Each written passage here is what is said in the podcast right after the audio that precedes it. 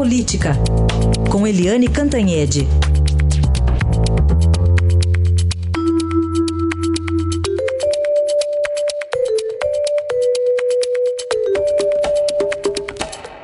E no noticiário político dessas últimas horas, sobrou para muita gente, para todo lado, Sérgio Cabral, Aécio Neves, Michel Temer, Lula, Dilma Rousseff. Faltou alguém nessa lista, será? Eliane, bom dia. Bom dia, Heisen, bom dia, ouvinte. É, você falou bem, porque sobrou para todo lado, né? É, ontem o Supremo tomou duas decisões que atingem diretamente o destino do Aécio Neves ex-presidente ou presidente licenciado do PSDB.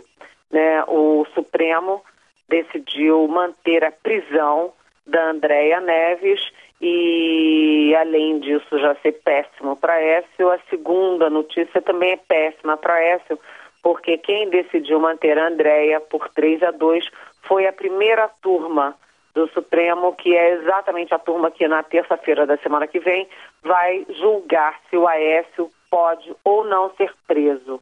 Né? Ele já tem o pedido de prisão feito pela Procuradoria-Geral da República e depende de o Supremo acatar ou não. Então, momentos dramáticos para o Aécio Neves e, além de tudo, no meio desta confusão, o primo dele, que é, enfim, acusado, suspeito de ter recebido dinheiro que seria para ele, devolveu ontem um milhão e meio uh, para a justiça. Então a situação da Aécio vai se complicando dramaticamente.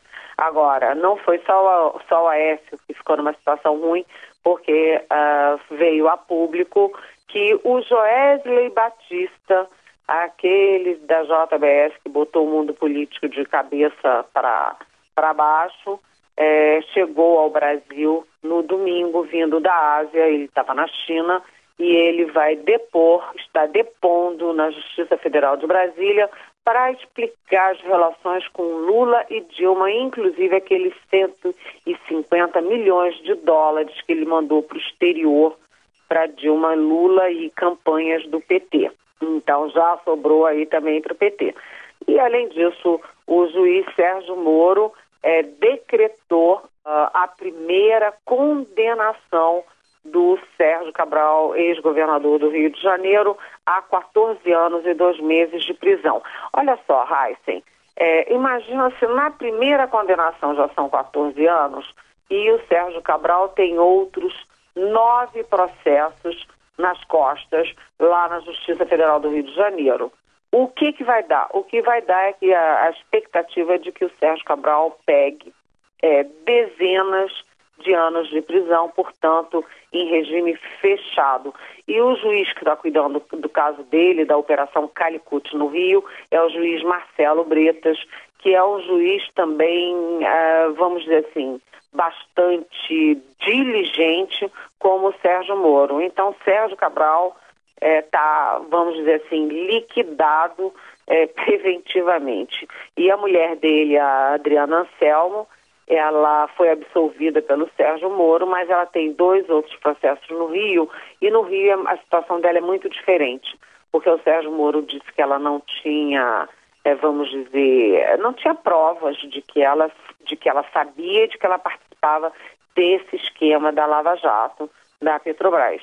Mas no Rio de Janeiro ela está sendo é, julgada, né, investigada e julgada porque o escritório dela é que recebia as quantias milionárias e que comprava joias e quadros, etc. Então, a Adriana Selma passou pela primeiro, pelo primeiro obstáculo, mas ela tem dois obstáculos bastante difíceis pela frente.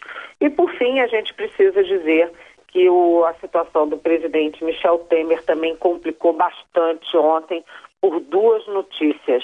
Primeiro, porque a TV Globo é, descobriu, né, e, e, enfim, fez uma reportagem detalhada sobre uma reforma na casa do, da filha do Michel Temer e que teria sido bancada por aquele coronel Lima que o Joesley Batista e o Saúde, que é o, o, o, enfim, o lobista da JBS, eles dizem que o dinheiro do Temer passava por esse coronel e que saía para é, reformas do apartamento da filha. Então complica muito e além disso ontem veio a informação de que o Eduardo Cunha, que é o homem bomba, né, muito próximo do Temer, um homem que foi é, dono da Câmara, dono do PMDB, próximo do Temer, que ele vai depor hoje a Polícia Federal, no caso, no inquérito contra o, que, o, hum. o Temer.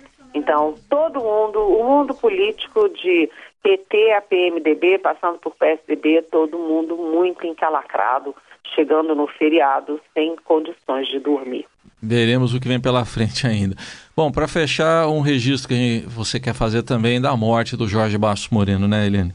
Olha, o Jorge Bastos Moreno, afora o fato de ser meu querido amigo pessoal, é muito amigo, eu me hospedava na casa dele no Rio de Janeiro, enfim, muito, muito amigo. Ele foi um dos grandes jornalistas brasileiros, porque ele tinha três grandes qualidades de jornalista. Primeiro, ele tinha uma inteligência superior.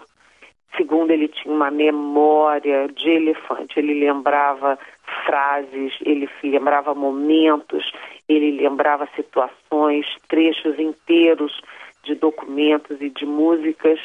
É... E terceiro, porque ele tinha, ele era um sedutor nato, né? Então ele foi o jornalista preferido, o jornalista do peito do doutor Ulisses Guimarães, do Tancredo Neves, era o único jornalista que tinha acesso assim direto a Dilma Rousseff é, e tinha uma ligação muito próxima com o Fernando Henrique. Então o Jorge Bastos Moreno ele ele tinha a história recente brasileira toda dentro dele. É uma perda enorme, minha pessoal e do jornalismo do Brasil. Importantíssimo esse registro, né? Eu contei umas historinhas também ao longo aí do jornal. Eu deixei uma para o final, já que você está aqui. Uma vez a gente estava lá em frente ao Palácio de Queluz, lá em Portugal, né? Porque era uma viagem do, do então presidente Fernando Henrique. E ele simplesmente, vou falar assim, ele abate, uma, pousou uma mosca na testa do, do presidente. E a gente lá fazendo a coletiva. Ele simplesmente abateu a mosca. Com, com, delicade, com delicadeza.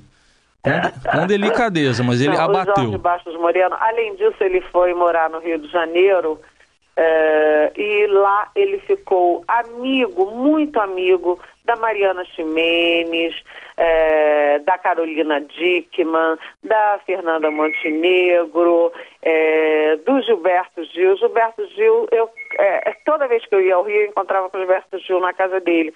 Então, ao mesmo tempo que ele era capaz de seduzir os grandes ícones da política, ele foi capaz de seduzir também os grandes ícones é, da cultura, do mundo artístico nacional. O Moreno era uma pessoa especial, né? Certamente. Então, fica esse registro, a saudade e Eliane volta sexta-feira aqui com a gente. Até sexta, Eliane. Até sexta.